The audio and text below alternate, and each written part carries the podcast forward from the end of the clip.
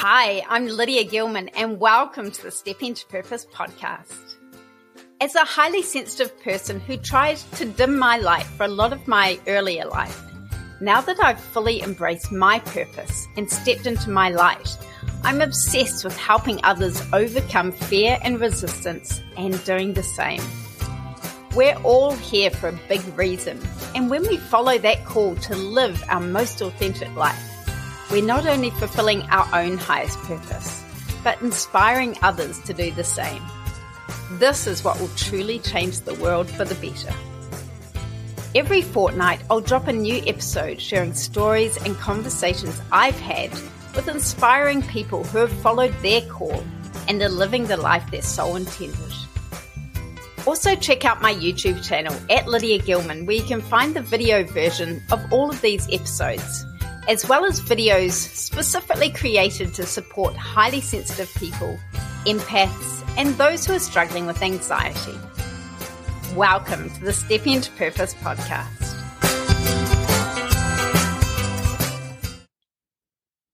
Hi, it's Lydia Gilman, and welcome to the Step Into Purpose podcast.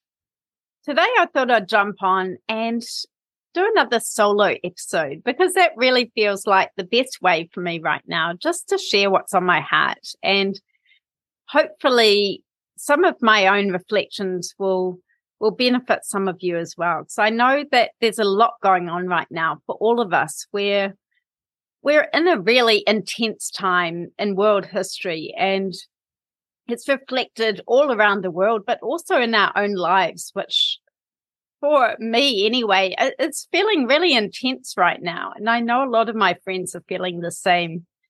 So because of that, I've decided to do a free workshop for parents of highly sensitive children and also those who might be struggling with anxiety at this time because it's a lot and our children can feel it as well. And especially for those who are empathic or highly sensitive, it's, it's really important to to have that support and that acknowledgement and that connection is really important at this time.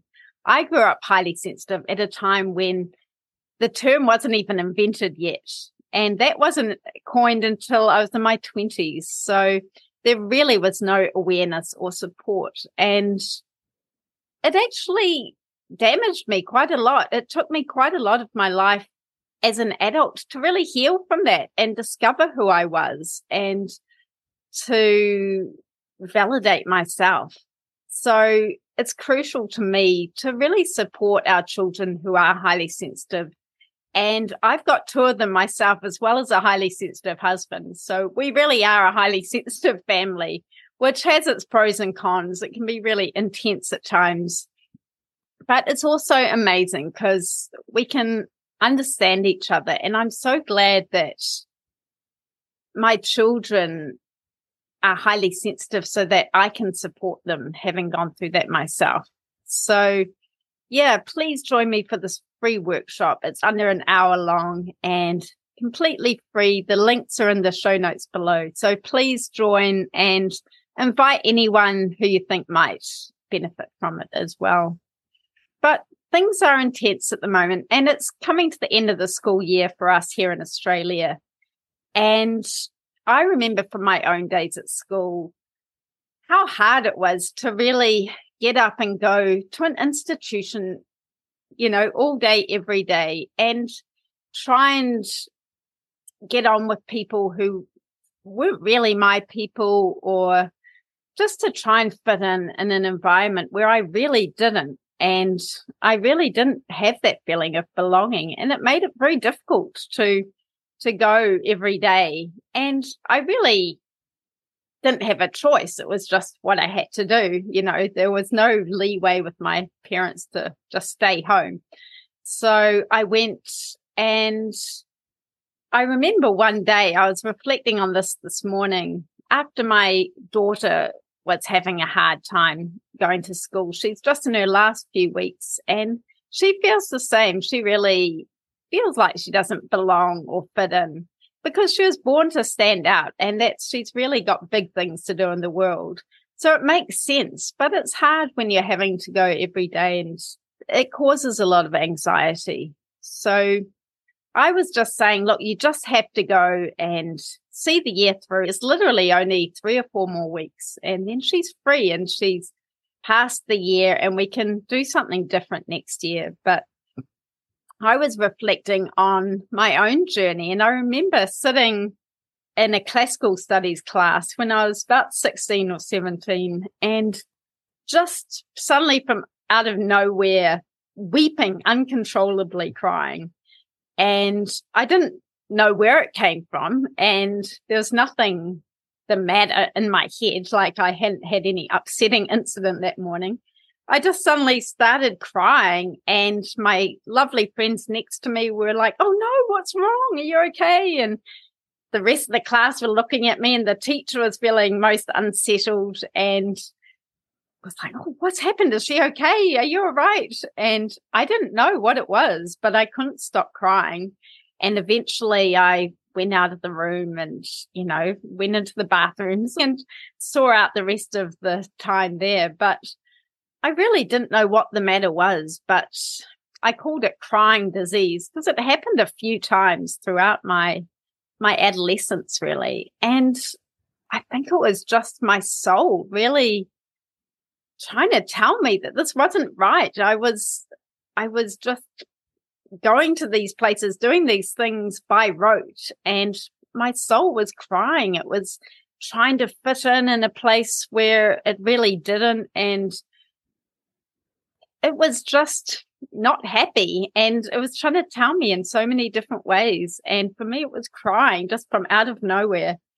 So I really reflected on that today and really put it in context. I mean, I don't envy my kids having to go to school at all. And I know how hard it is for them. And like I say, next year, we're going to do something different with my daughter. My son quite enjoys school and has a strong social life there. He's 10 and he really enjoys it. But my daughter is more like me and she has a harder time with it. And so I was reflecting on that, but also just sitting in the car, trying to get her out to go into a class, which has become a thing where we're sitting in the car quite a lot. And it's awesome because we can have really deep, heartfelt conversations. And what an amazing opportunity to be able to do that.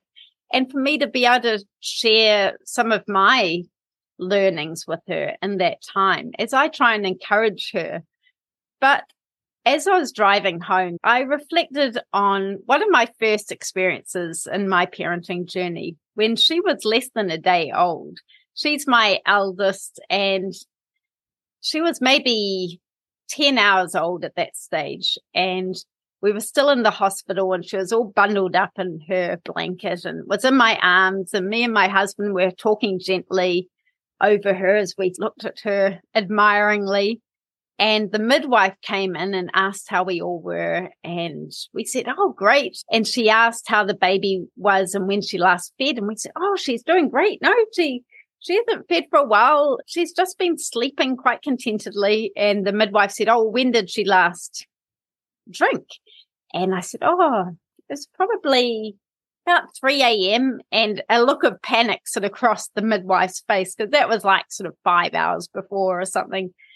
And she said, Oh, you, you need to feed her. And I said, Oh, but surely she'll just wake up when she's hungry and, and want something to drink. And she said, No, look, she's in the Bahamas right now. She's all cozy and snuggled up. She's in seventh heaven. You have to get her uncomfortable. And she started unwrapping the blankets from her and unbuttoning some of her clothes and getting her uncomfortable, you know. So the baby woke up and sort of started crying and and then she said, you have to feed her, feed her now. And so I fed her and the baby drank and it was a really eye opening lesson because I just want everyone to be happy, you know, and I want my children to be happy. But it was a really poignant lesson that we have to be that mother bird pushing our babies out of the nest sometimes and, and getting them a bit uncomfortable so they can, they can fly, you know, and, and that was the case with this as well. Like she just needs to step into that discomfort and and finish her year at school. And it was the same with that little baby. We needed to get her uncomfortable so she'd wake up, she'd drink, and that way she'd thrive and survive.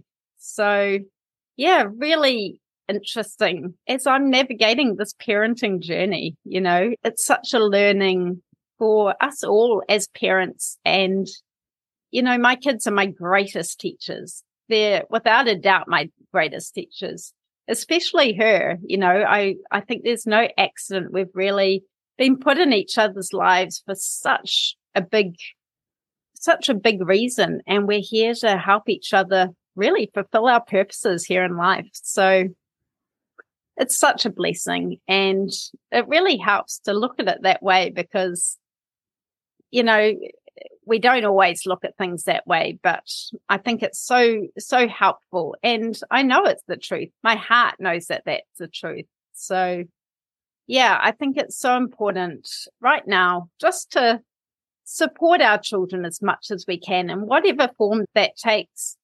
And I'd so love for you all to join me at this workshop. It's on Friday the 10th at 2 p.m. Pacific time and 5 p.m. Eastern time. And that's 9 a.m. on the Saturday in Australia. So I'd love to see you there and please share the link with anyone who you think might benefit. I'll post all the links and information in the show notes below. I'd so love to have you there because I think it's so needed at this time. Thank you so much for listening and sending so much love.